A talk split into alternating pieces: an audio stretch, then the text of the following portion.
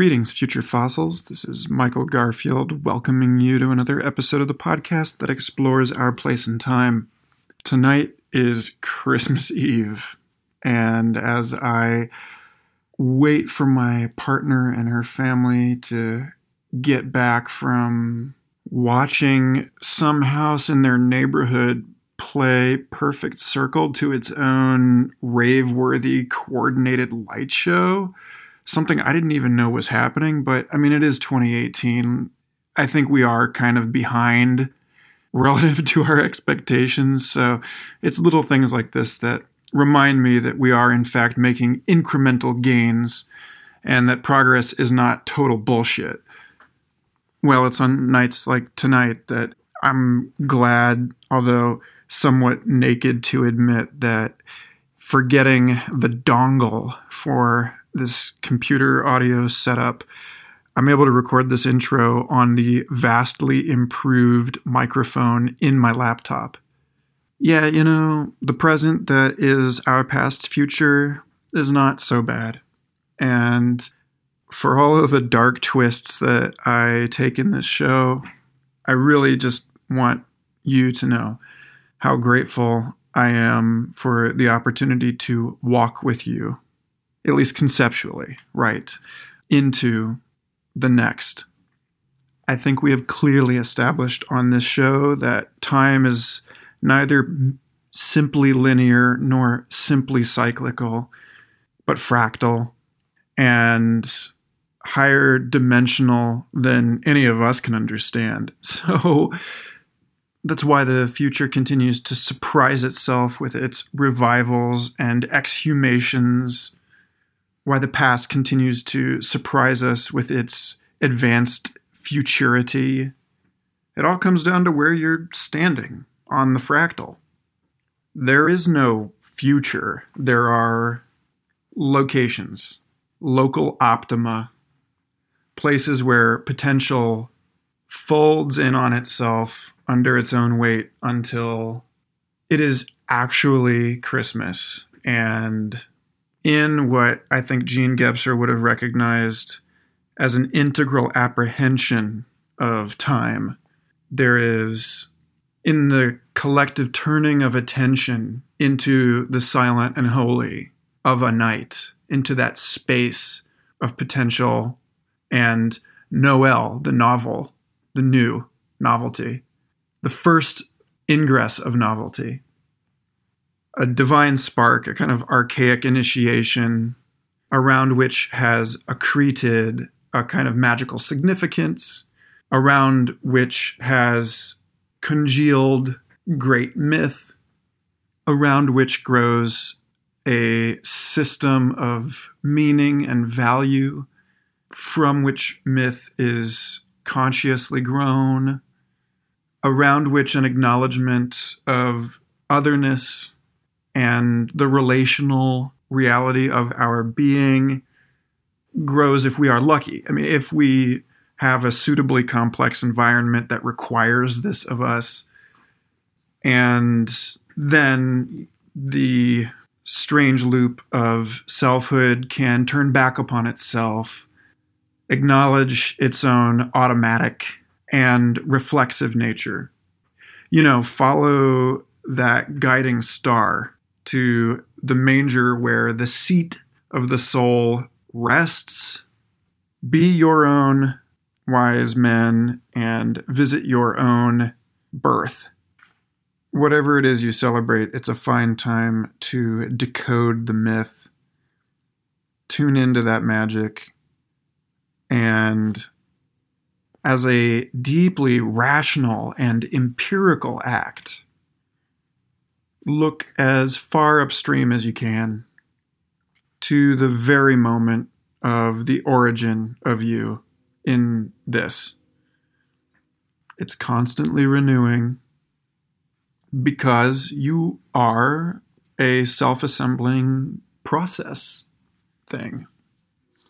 You're continuous. You don't click in and out of being. You're assembled and you constantly make do from what's around. But even though, for the conveniences of your own story, you declare a start, an end, you don't. And this is hard for some of us to live with. I know, but anyway. I think that ultimately it is healthy, wise, and good to recognize your continuity with everything and Merry Christmas. We have an awesome guest this week. It's Tricia Eastman. She leads people through encounters with a deeper, wider, and more networked self and world than they usually have access to. File this one under episodes in which we deal with trauma and discuss the resurrection of the cultural modalities that let us deal with trauma in a better way.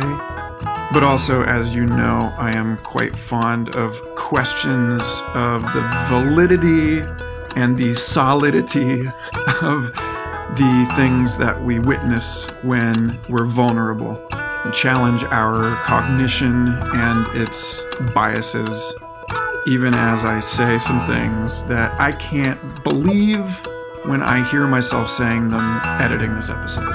So, enjoy.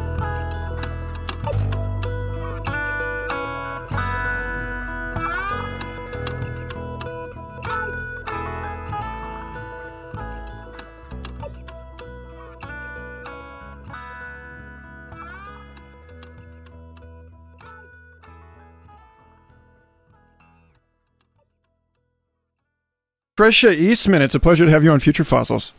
Yay! I'm happy to be here. Thank you so much. It's an honor.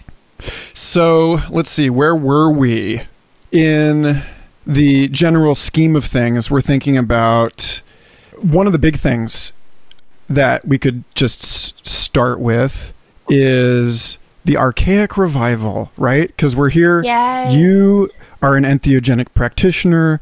I am obsessed with looking at cultural retrieval and how a new era sort of dredges up that which the previous era repressed. And Yes. uh, and there's so many different ways that this is coming out.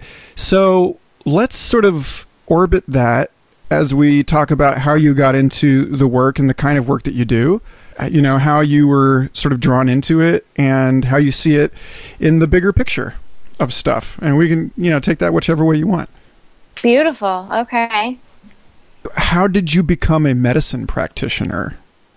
So it's an interesting story. I never had any um, inkling that this was going to be my future.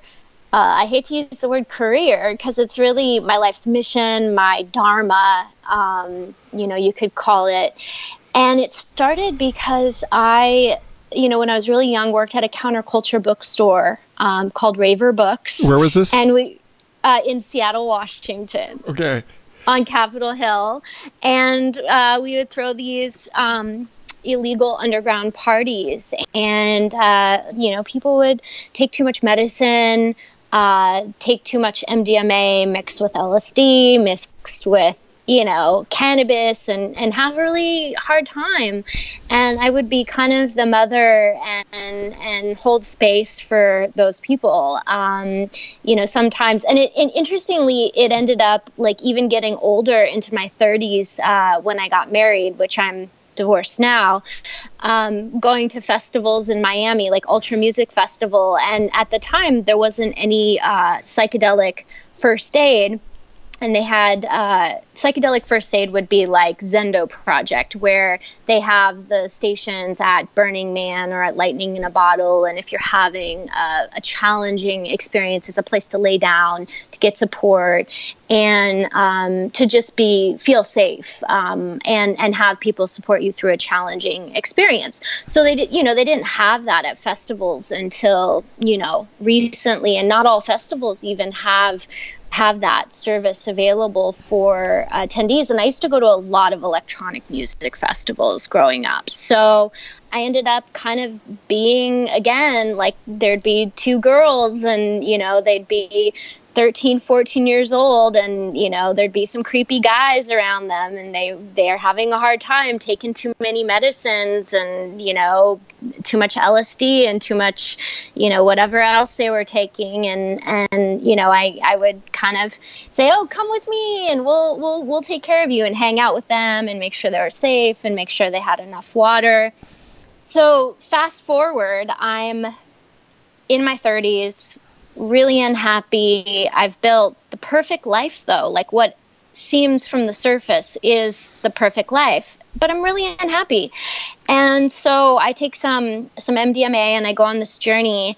Um, and in the journey, I have this deep realization. I literally make contact with an entity that I uh, experience as like an angelic being that basically said it was time for me to to go find myself and this was about nine years ago that this happened. And within several months of that time, I decided that I was on the wrong path. And so I literally left behind my husband, my four houses, my, all my material possessions.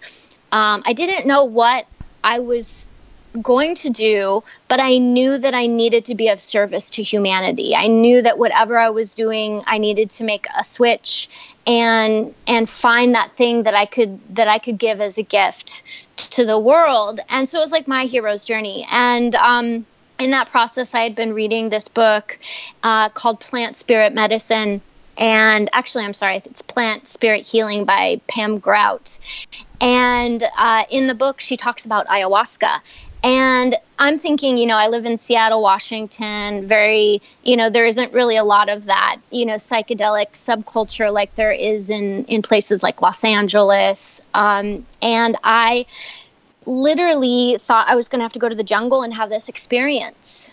I went to Europe actually for five months, traveled um, had some very powerful spiritual like visions through like meditation practice and realized that I needed to move to Los Angeles. Literally right when I got off the plane, I met someone at this really cool place called Cafe Gratitude, which is this really awesome place where, you know, all the meals are affirmations and it's really meant to to set this positive, loving place, including how, you know, the the owners uh, take care of their employees in, you know, just a very conscious way.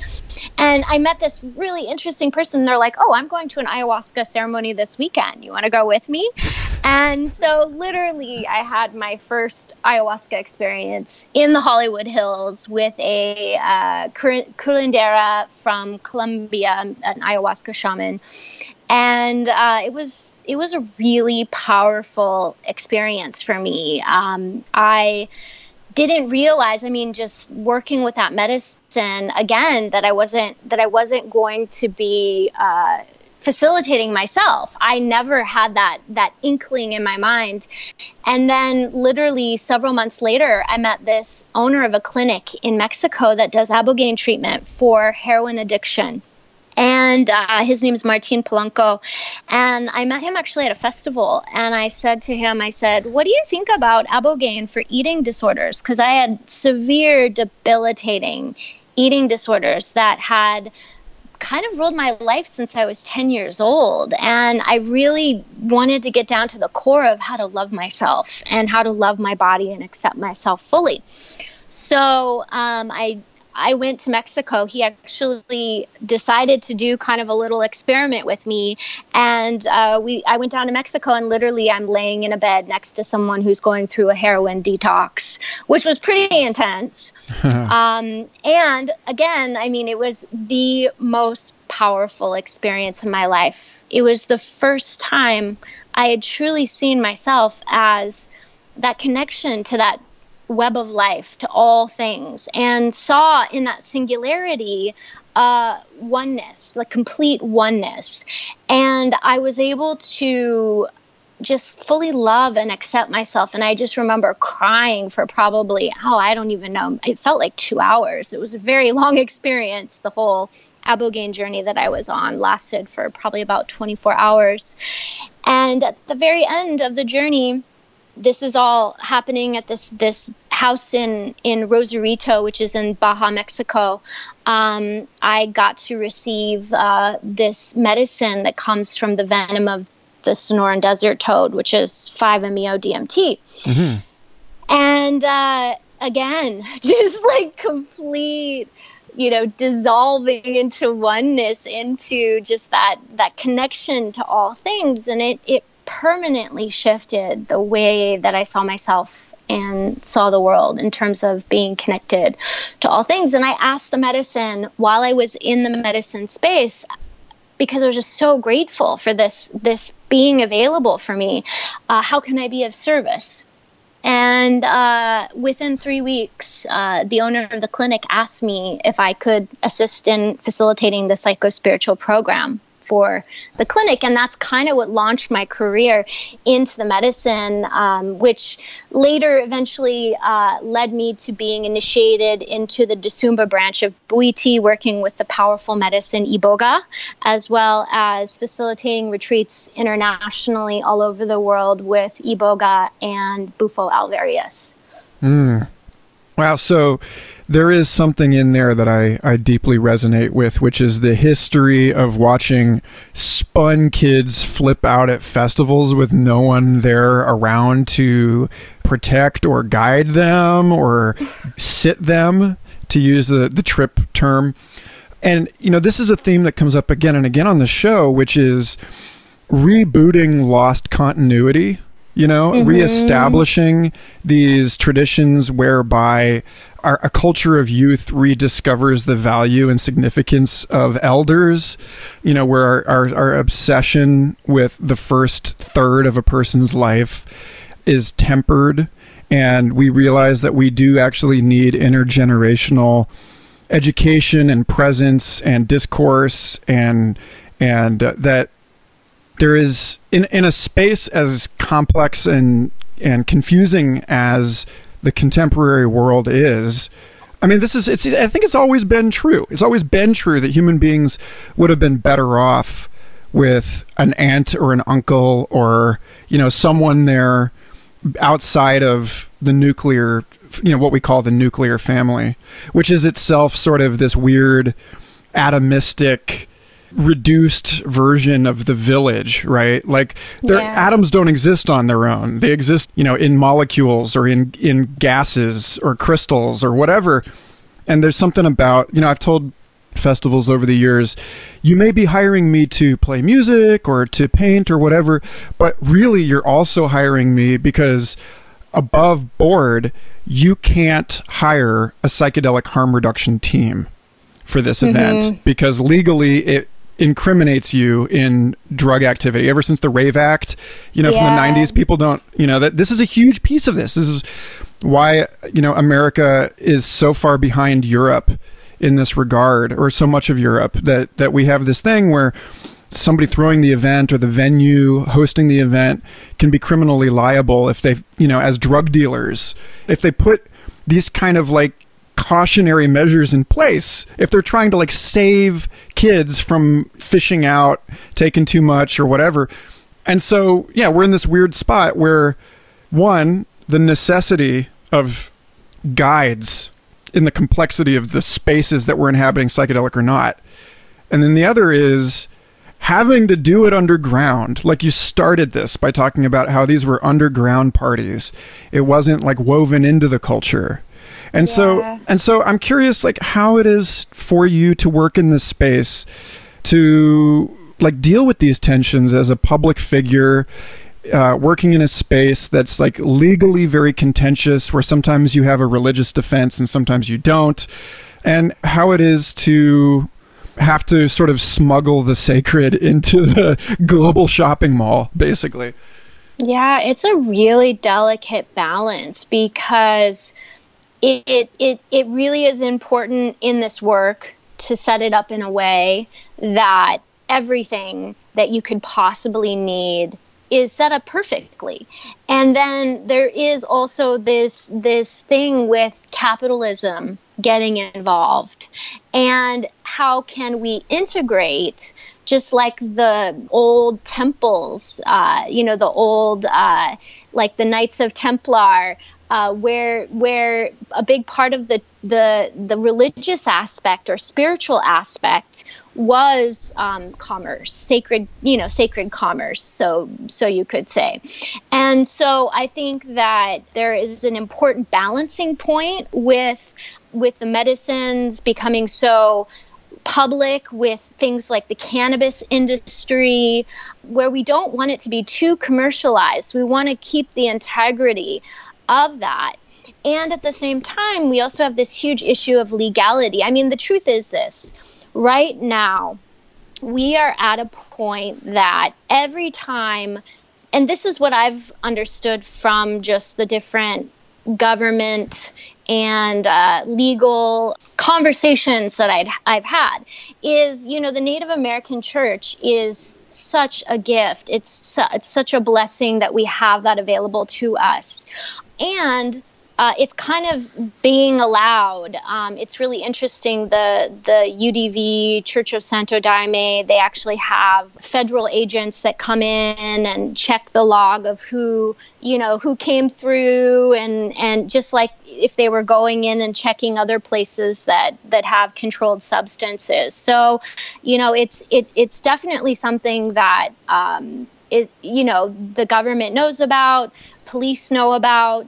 And at the same time, there's this interesting um, situation in that if they make any huge, and I hate to use words like they, um, by the way, they, they, if if you know these structures that exist currently, our system, uh, which is not for us being able to have cognitive liberty and freedom to use the substances that we want and instead set up safe structures for us. If they were to go after these underground ceremonies, which I do most of my work internationally, by the way, so I, I try to be really careful in that line since I do talk on a lot of podcasts and, you know, do a lot of workshops and things talking about you know psychedelics in in many different realms. And um, if they were to, let's say, for instance, start shutting down like underground ayahuasca ceremonies, like the, the, the way that I first experienced it when I moved to Los Angeles, uh, they would have such a blowback because um, basically any person that got shut down could countersue and say that they are impeding religious rights. And so right now we're kind of in this little space, this little nook where if we're really careful in how we go about it, and the languaging that we use and just being really kind of you know using things like the signal app you know to talk about things like that we're kind of in this little safe zone. And i do believe and i, I believe this really strongly from connecting with the medicines and, and having the medicines talk to me about this that there is some protection that the medicines are protecting those that are doing this work in a good way.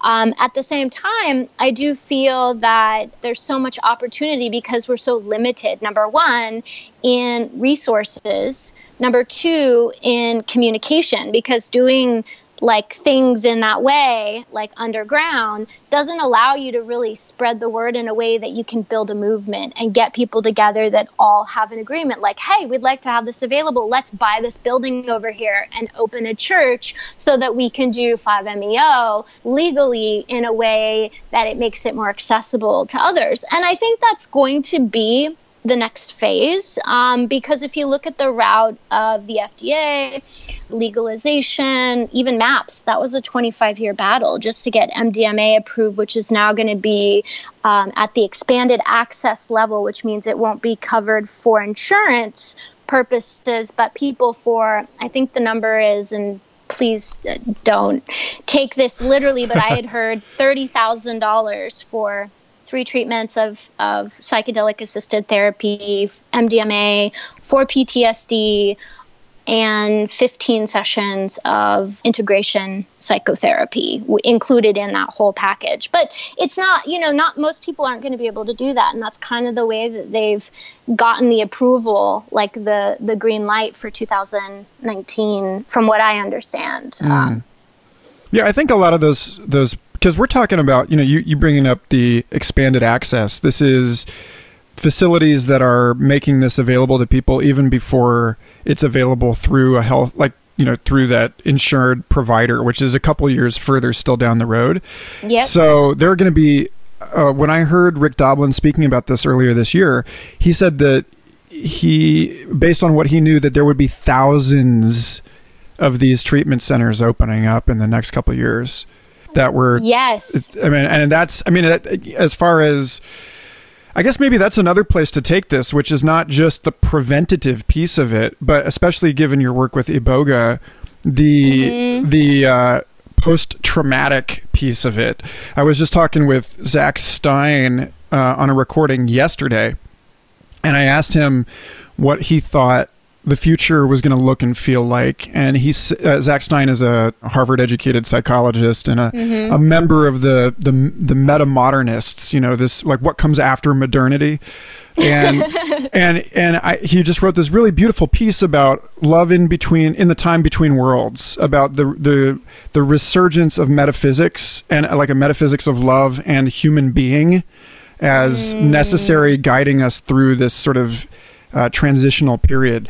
But when when I asked him about this, he said specifically he thought that a big piece of what we were going to have to work through together was the post tragedy of you know waking up in the middle of a burning house you know and like maybe we kind of put the fire out before the whole house burns down but we still lost a lot in that process you know like maybe maybe we save one rhino species but we lost the other three so it's like that's everywhere and so a big piece of this is the aftermath and i'm curious to hear you speak as a facilitator about what it is to come in and do that work with people who I think like all of us are carrying some extraordinary wound just for participating in this world. Yeah. And so how is that? I think like the more that we can understand the structures of the mind, the more that we can um, transcend trauma. And I think that the consciousness mapping that's happened through, you know, the different mystical traditions as well as through, you know, these fabulous psychonauts who have, have written a bunch of amazing books about their experiences and, and just the, the similarities between all of that. I feel that what we're moving into is a world that um, really is about understanding how to face our shadow understanding how to face our darkness really understanding how to have those those hard conversations with people because a lot of our trauma is around human interaction. That's why we have so much war on our planet. And so a lot of the decisions that we make are basically false structures of safety you know hmm. structures that make us feel safe like locking your door does locking your door really actually make you safe? If someone wants to get into your house they're going to get into your house. And people are intelligent. You know that's just one example. But the truth is that we are all walking around with a lot of trauma. And that trauma exists within our egoic structure, our, ego- our egoic framework, the, the part of us that is separate. And if we can understand and and can be observers and that's what these psychedelic medicines do is they help us to be an observer and understand that that is actually an aspect of us it's not us then we can get into a space where we can start really interacting in a more peaceful way. And I feel that the reason we moved into these little, like you said in the beginning, uh, you know, single serve families versus like these tribal tribal you know groups of people is because we're walking around with so much trauma that that's like our safe little box you know, like our mom, our dad, our sister, our brother, these people aren't going to try to kill us or steal our money, or maybe they would still, but, you know, but they're family, so that's okay.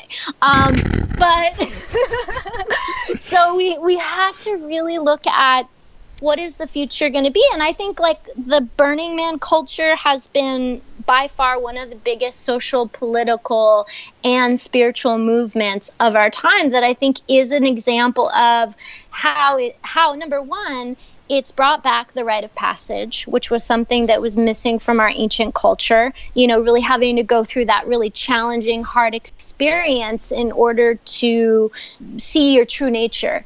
And the other piece is really about that that idea of bringing community back together and co-creating and radical responsibility in your life in all areas, including cleaning up your shit. You know, and uh, and I think that's where we're moving as a culture is like energetic responsibility in all decisions that we make. And if we can operate from that space, we can restore the planet. And the downloads that I've received, and I don't want to get too woo woo and weird, but I'll just say that. Go ahead.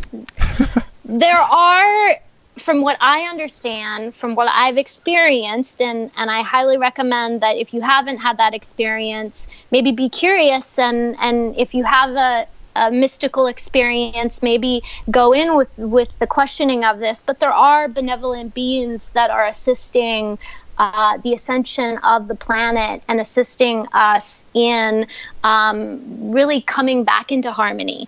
And uh, I feel like once we get to a certain point of our own sovereignty within ourselves, of taking responsibility for the world that we want for ourselves, that uh, we're going to receive a lot more assistance. And there's going to be uh, like just transmissions of, of, you know, okay, here's a new technology to take plastic out of the ocean. Here's a new technology to heal Fukushima. And so I think the more that we just keep creating containers to connect um, to connect within into our inner wise person, but also to connect in community and kind of share our best practices of how we're connecting, then um, that's going to really be a massive shift to the planet. And I, I believe anything is possible because we've never done this before. We are forging new territories and we are pioneering the future. And so this is an opportunity for all of us to through our responsibility, through our radical responsibility, so, you know, Burning Man language, uh, to really take charge and uh, decide, you know what, I want 50 species of dolphins on my planet. I'm not letting that happen. Okay, let's do this. Hmm. So, okay, so you brought it up, and it's been a theme on the show recently. Uh, every single conversation that we've had involving psychedelics has raised the issue of the the beings that we encounter in these spaces. And it, you know, it's it is a persistent. Who is it? Uh, Phil Dick says reality is that which, if you stop believing in it, does not go away. There's something about the persistence of these experiences among even the hardcore atheists, skepticist trippers out there that are still encountering these these beings and so I, I don't know. I'm, I, I don't. I don't think that it's in, insofar as you know, anecdote pluralized is data, right? I think that we have a kind of a uh, a closet effect of people having these experiences and thinking that they're woo woo and being like awkward talking about them, but I have spilled my guts about this stuff on a couple episodes recently, my own UFO encounters and that kind of thing. Mm. So so I'd love to hear even though it, it may be kind of a detour, I'd love to hear you talk about how you came to a sense of acceptance that this is a valid experience and that it and and how you feel like seeing the world in this way has I don't know what what has it done f- for you and your practice and the way that you actually live your life. Mm, thank you. Uh, I mean, it's it's really interesting because when I was really young, I had these experiences where I would encounter negative entities. Not necessarily negative, I mean, they were scary to me. They, as a kid, I was afraid of them, and uh, I grew up in a really Christian family. And my my parents actually sent me to the pastor of the church, and they did this ceremony, basically like what it equates to to try to close my third eye, because I had a really like open third eye.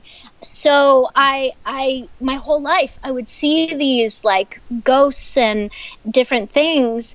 And it got to the point when i was in my 30s when i was traveling a lot i'd stay in these old hotels and people would like I literally would have things come into my room at night and I would just drink. I'd be like, hey, oh, you can't bug me if I'm passed out. If I drink this bottle of wine, this ghost cannot fuck with me. you know? and so I would do that. I would just be like, okay, I just need a I just need a bottle tonight because and until I started understanding that they all I wanted was to be shown to the light. And that, you know, part of my purpose was to help these different lost energies to find their way home. And interestingly, um, as I went through this awakening experience, a big phase of my awakening experience was leaving my matrix job, working for myself, and in that process getting really fascinated with healing work and studying a lot of these modalities you know different bioenergetic healing modalities and when i started studying them i would get these visitations at night uh, from different like I, there were these blue beings that I think were blue avians. It seems to be a common descriptor that I've heard from having conversations with other people. I had other types of angelic beings and i would have like i remember this one time when i literally first had this experience of waking up where i had this ball that came above my like above me while I was in bed sleeping. I woke up in the middle of the night. I'm sleeping next to the guy. This is a guy that I was dating at the time after my divorce. And literally, this ball is talking to me telepathically. And I'm not on any psychedelics, by the way. And, um, there's like fire coming out of it and it looks like almost like the sun but like more gaseous and fiery. And it tells me to put my hands and my feet up. So here i am laying in bed and i've got my hands straight up in the air and my feet straight up in the air and it starts sending this like energy through my hands. And i start like shaking. And it was it was telling me it was giving me this like light body upgrade type of i mean i I didn't fully understand it, but I definitely felt it and I knew something was happening and it didn't feel like it was negative and I didn't feel negative afterwards. And then um, as these experiences continued, I was very fortunate because my best friend at the time, like someone who we we had spent like seven years together in this kind of path of of this deep spiritual work, as we were both we were kind of initiated at the same time. Which we one night she was with me, and literally these blue avians came in the room, and they started like working on us and like giving us like light body activations and i know this sounds so weird um and we don't know how weird it will sound to people 100 years from now yeah that's true uh, they might that. be like oh yeah. yeah. those guys or they exactly. might be like all humans were insane yeah, a hundred years ago we were we were totally crazy. And so then these beings literally like my friend was having the exact same experience as me. And it, well, I remember one time one of the beings was saying something to me. It was telling me to kneel in front of the bed, and I kind of just stood there and I like looked over at my friend, and she's like, "It said to kneel in front of the bed. Did you hear him?" And I was like, "Okay."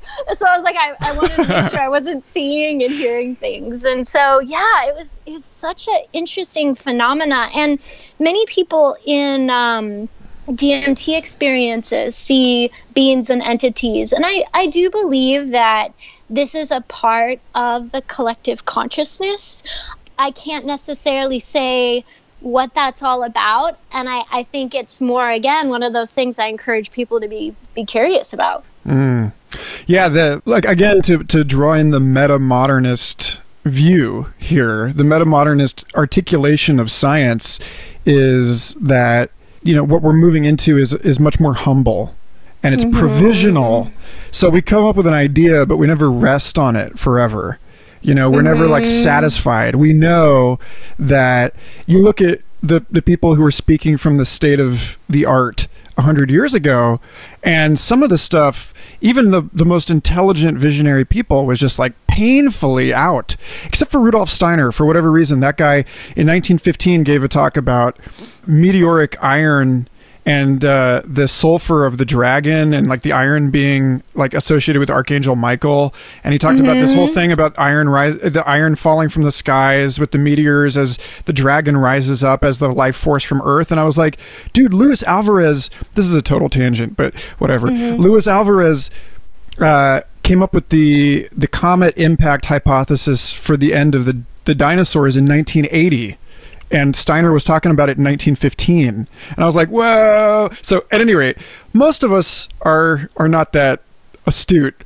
The point being that I think that it, it is it's just vastly more enjoyable to admit that we don't know what the hell is going on mm-hmm. and to mm-hmm. look to like you said like you did to look to the fruits of these experiences in your actual life. It's not just about whether it makes you feel good in the moment, but like, does your interaction with this experience, you know, as you're processing it down the line, what kind of effects does it have?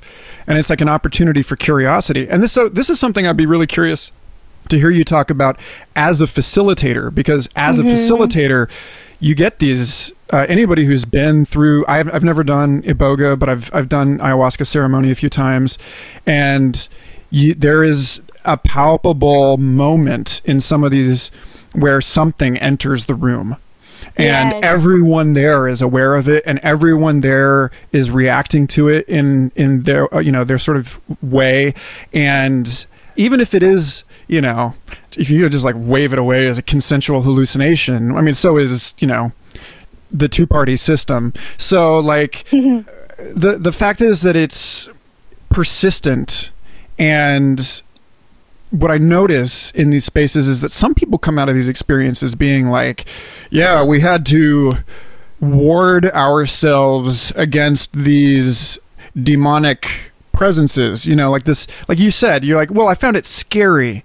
I'm not saying it was negative, and I think that there's something in uh, uh, people are so inclined to regard another entity as an other as something outside mm-hmm. of themselves and i'm and you just said that a huge piece of this is in re-internalizing everything and owning all this stuff and i think there's something about especially with my experience of like ghosts um, mm-hmm. there's something about even if it's not like even if the ghost is sort of a discrete personality, you know, mm-hmm. that I'm like in a conversation with, one ghost in particular that sort of tagged along with me over the years.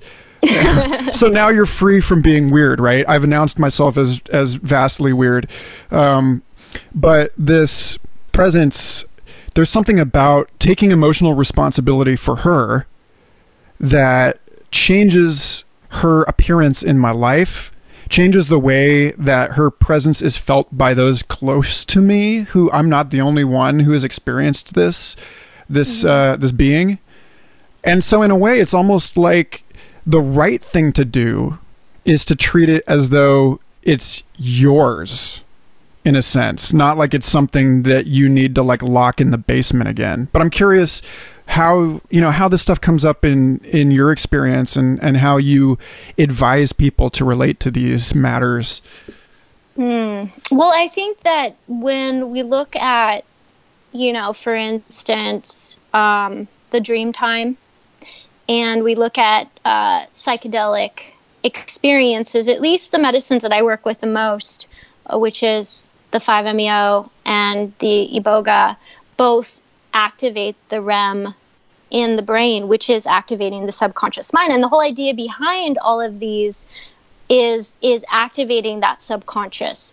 And so when you look at the subconscious, all it's doing is trying to communicate to you. And the subconscious basically, I like to think of it like, you know, when you're playing Pictionary and you draw the picture and you're like, and then you're like starts with a C, but you, you have to communicate it in a way that that would be understandable to the person that you're trying to communicate. The, the, the subconscious doesn't necessarily have a language. I mean, it, it can speak to you, but it's only speaking to you through your interpretation of what you're what you're seeing and what you're experiencing. And so I really believe that whatever these things are that are coming up, they have some aspect of self, meaning there is something there for you. There's a message for you, something that you need to receive, to learn, to let go of. And that I think also includes these things that show up in the physical reality that um, typically tend to show up when we're alone,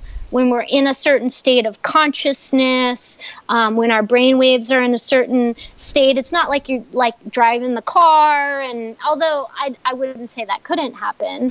Um, but they usually happen in kind of a, a, a certain type of energy. Like I notice, like like in the evening or when the body's in a more restful place. And so I do believe that that these are messages that are important and I think the more that we try to separate them from ourselves, the more that they aren't able to give you that message. And so the most important thing is to look at for instance if you're having these visions you know what does this person represent for you like what are they what what aspect of self are they representing and um, what could this be a reflection of in your life Mm. Yeah, it's very balanced. I remember, you know, like Carl Jung talked about the gods as possibly an internal representation of messages from the body, from like the different organ systems.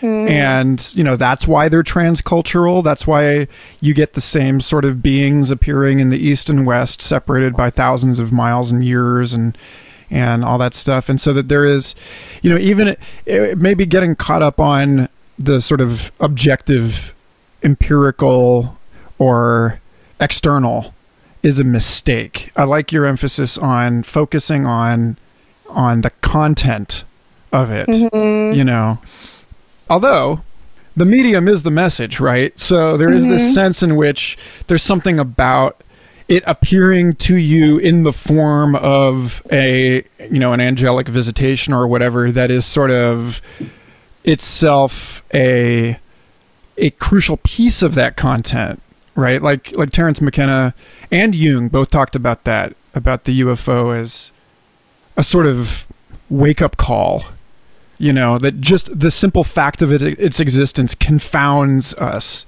and it like humbles us well, I don't know. I, I you know before we I, let's let's take a, a hairpin turn here, um, because before you and I got on this call, we we were talking a little bit over email about the talk that you recently gave on integrating indigenous practices into the modern world. And I know that we we touched on this a little bit already, but I'm curious. I mean, clearly that sort of uh, no nonsense practical way of relating to entities is something that we hear about coming out of indigenous medicine work you know that just sort of mm-hmm. like ah yeah they're there.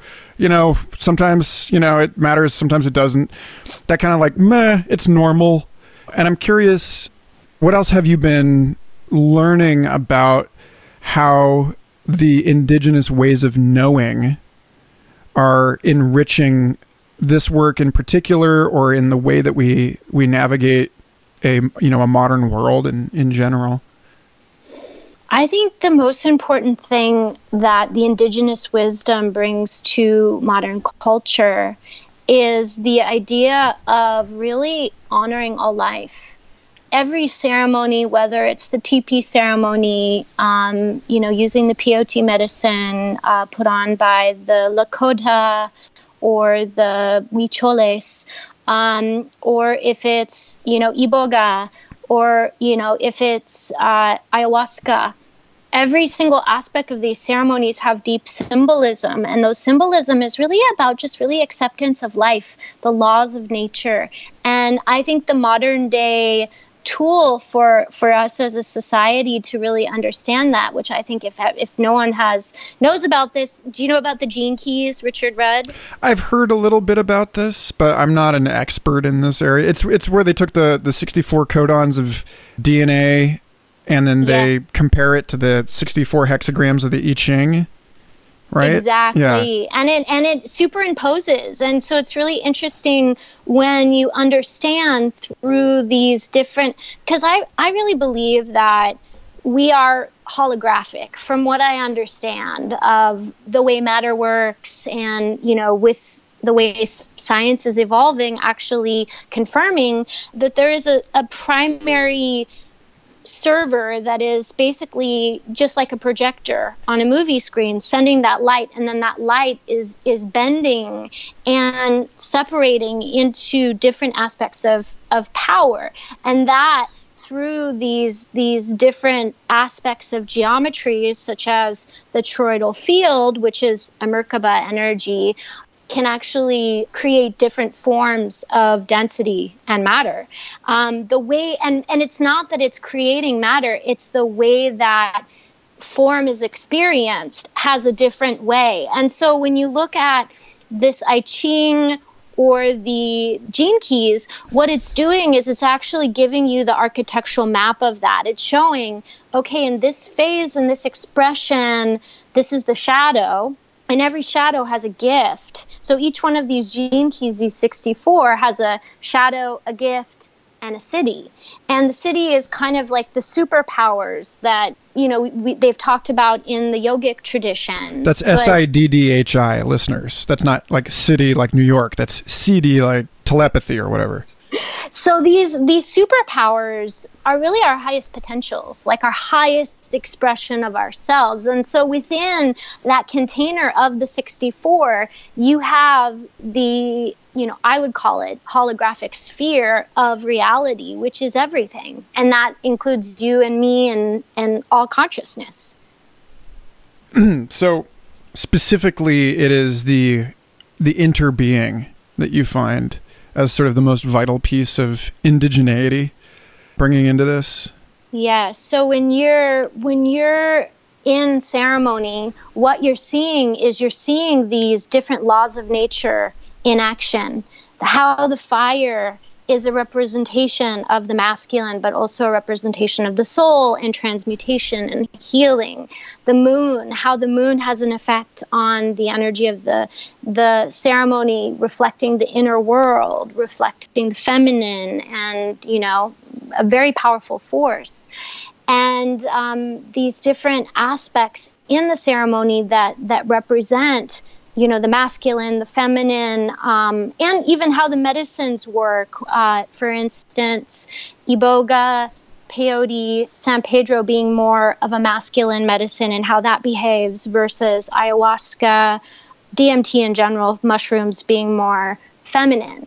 And so when you understand how these different pieces fit together and this deep understanding gives you an acceptance of life. And then in, through that acceptance of life, you can start to look at the things that have caused suffering in your life, usually rooted in trauma, and be able to say, oh, okay, so that happened because this is something that was an aspect of life that was out of alignment. And then in coming into wholeness and forgiveness of that, bringing that flow back into your life that flow of of how nature just naturally is. And interestingly these um, i call them algorithms.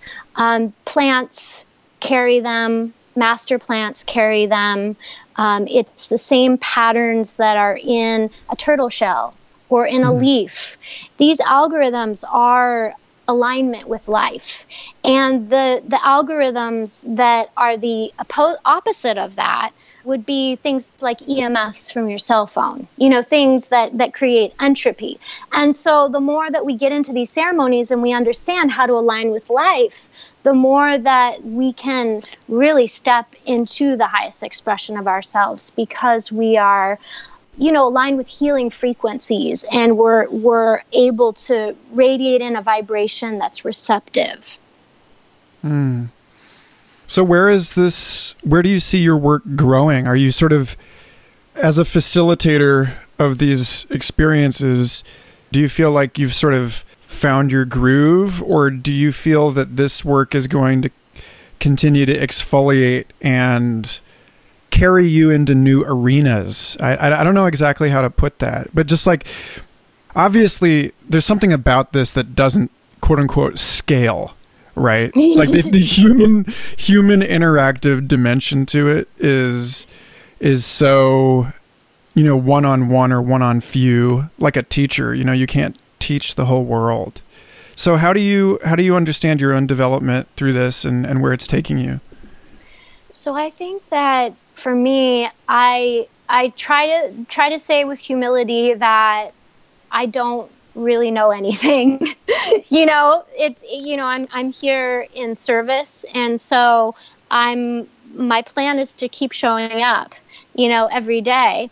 And and and hopefully you know some of the form that i feel that i sense that it's going to take and not just with me but just in general is that i feel that there's going to be more of a collective role in facilitation and that that facilitation is going to be, become a really big part of life like learning for instance.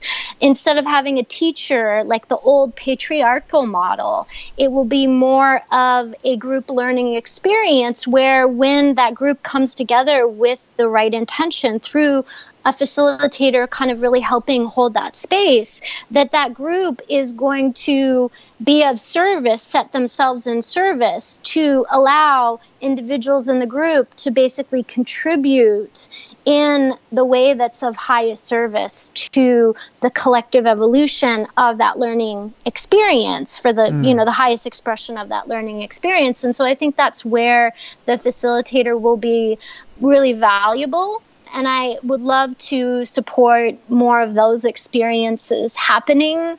I also believe that we are the medicine. We don't necessarily need to take medicine. I think that we are going to get to the point where we've healed enough of our trauma that we can just be. And, um, you know, I, I think that the more that, um, you know, I can help support being a steward of the best practices with this work and helping spread that information, the more that I know that I can support it being carried out in a good way. And the truth is that with everything that's happening with MAPS, I believe that it will actually increase massively increase the demand for all these other indigenous traditions as well. It's not going to just be there people are going to say, "Oh, well, you know, if that's amazing, maybe I should just go to the jungle in Peru and have an experience with with ayahuasca or you know have an experience with iboga in a retreat in costa rica or whatever you know starts calling them but i feel like that's going to be kind of an initiation in the united states that's going to really expand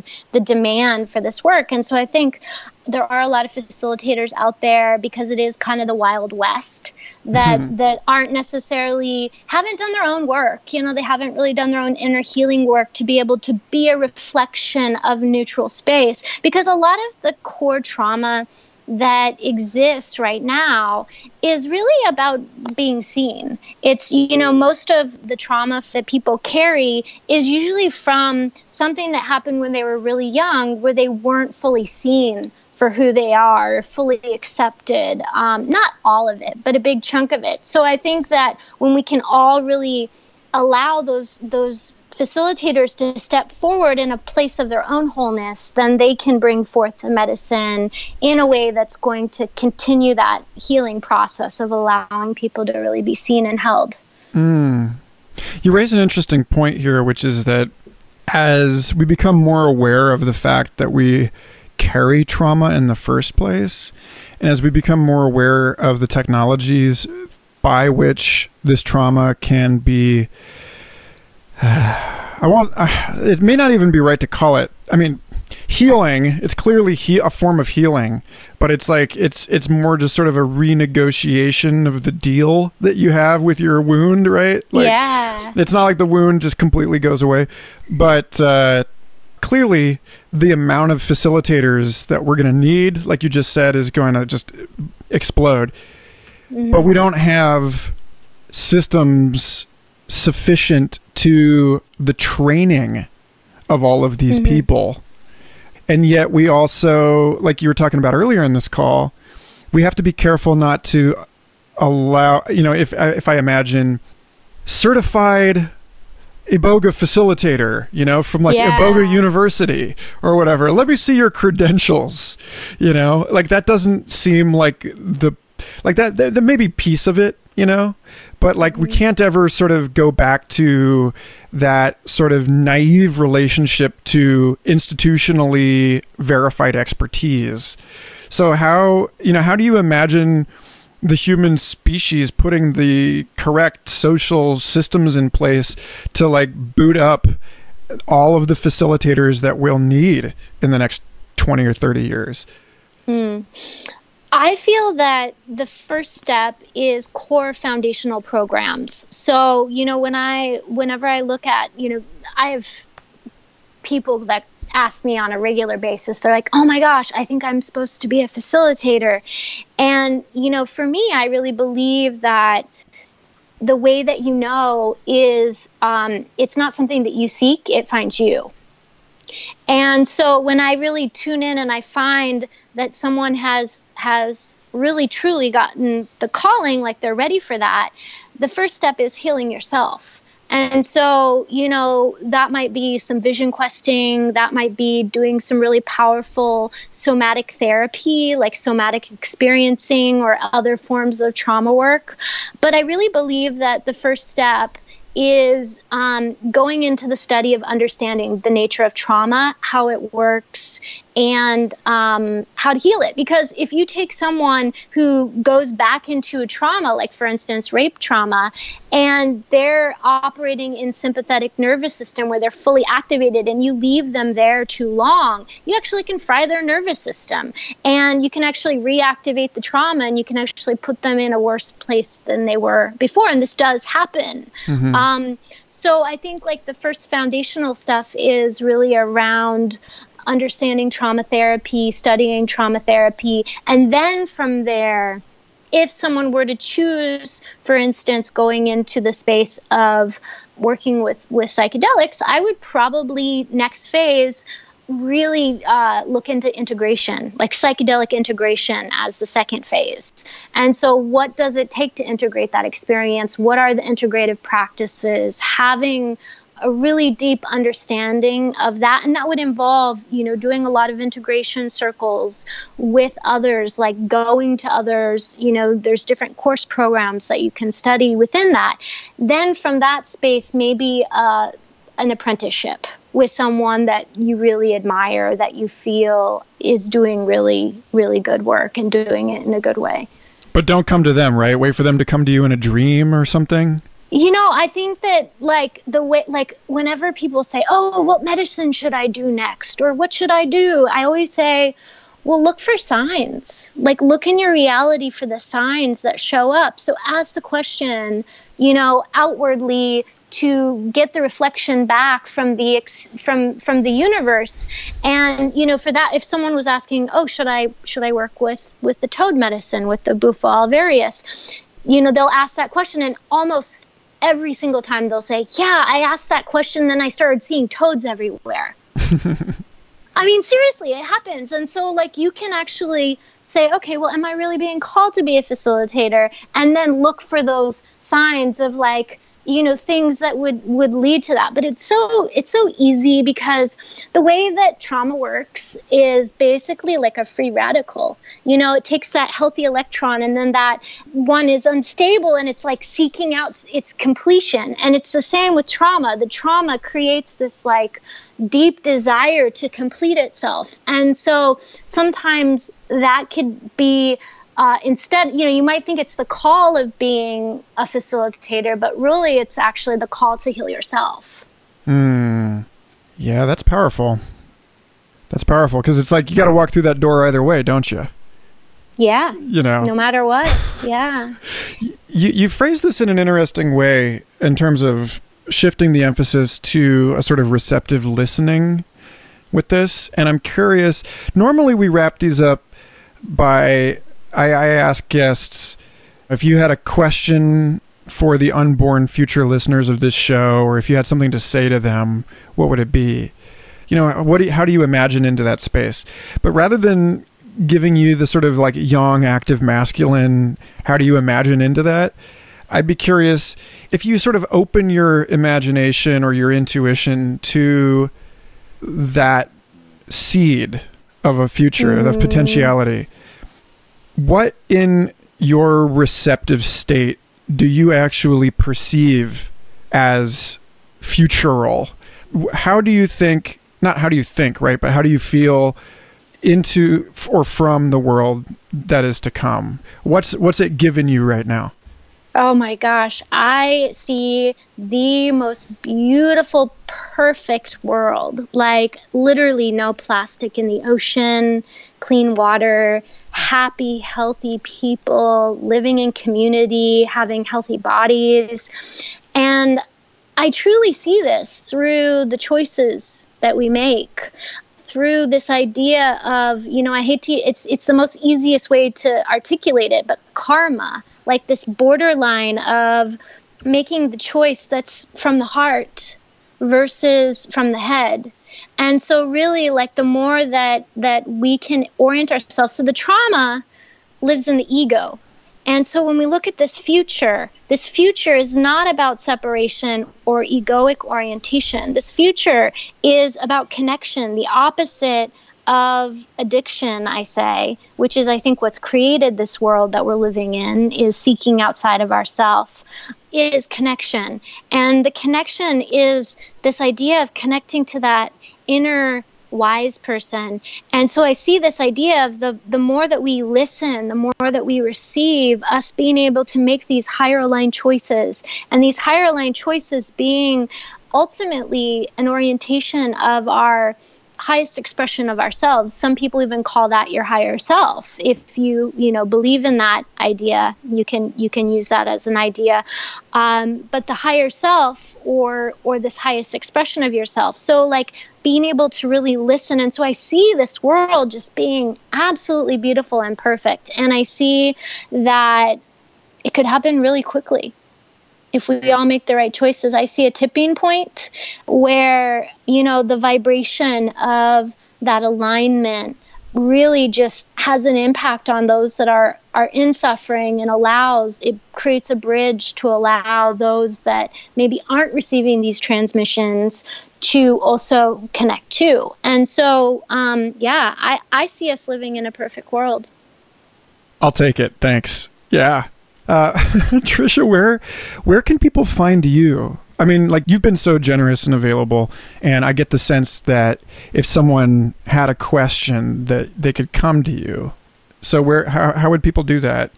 So I have a website uh, which um, is really primarily focused on the retreats that I curate, which are really beautiful, really designed to create a feminine experience in the sense of having comfort and and beauty, like in beautiful locations and authentic medicine experiences. And that is psychedelicjourneys.com. And then I love, I really believe the the purpose of life is art like to create art, whether it's music, poetry, uh, books. But a big aspect of of our life is is to create. And so um, my Instagram has uh, is just like an honor to all of the artists that create incredible psychedelic art, and that's um, at Psychedelic Journeys. Nice, awesome, thanks. Anything yeah. else before we um, release you into the you. Ether? I love you, and I love all of you future future fossils out there. Uh, thank you so much for this beautiful opportunity, and I hope to have more conversations in the future about this. And I I truly believe that if we all can connect our hearts together and hold that vibration, um, that we will create that new world, that new earth. It's beautiful, Tricia. Thank you. Thanks for listening. I hope you enjoyed that conversation as much as I did. Future Fossils is part of the MindPod Network, along with many other excellent shows. I highly recommend going to mindpodnetwork.com and familiarizing yourself with all of them. If you would like to support the show, please do. Patreon.com slash Michael Garfield. I know attention doesn't scale, which is why I have committed myself to the cultivation of a small focused, high quality community of listeners with this show and paid subscribers. And I would love for you to be a part of it if that's the kind of conversation that inspires you. Thanks for listening, and I'll have another awesome conversation for you next week.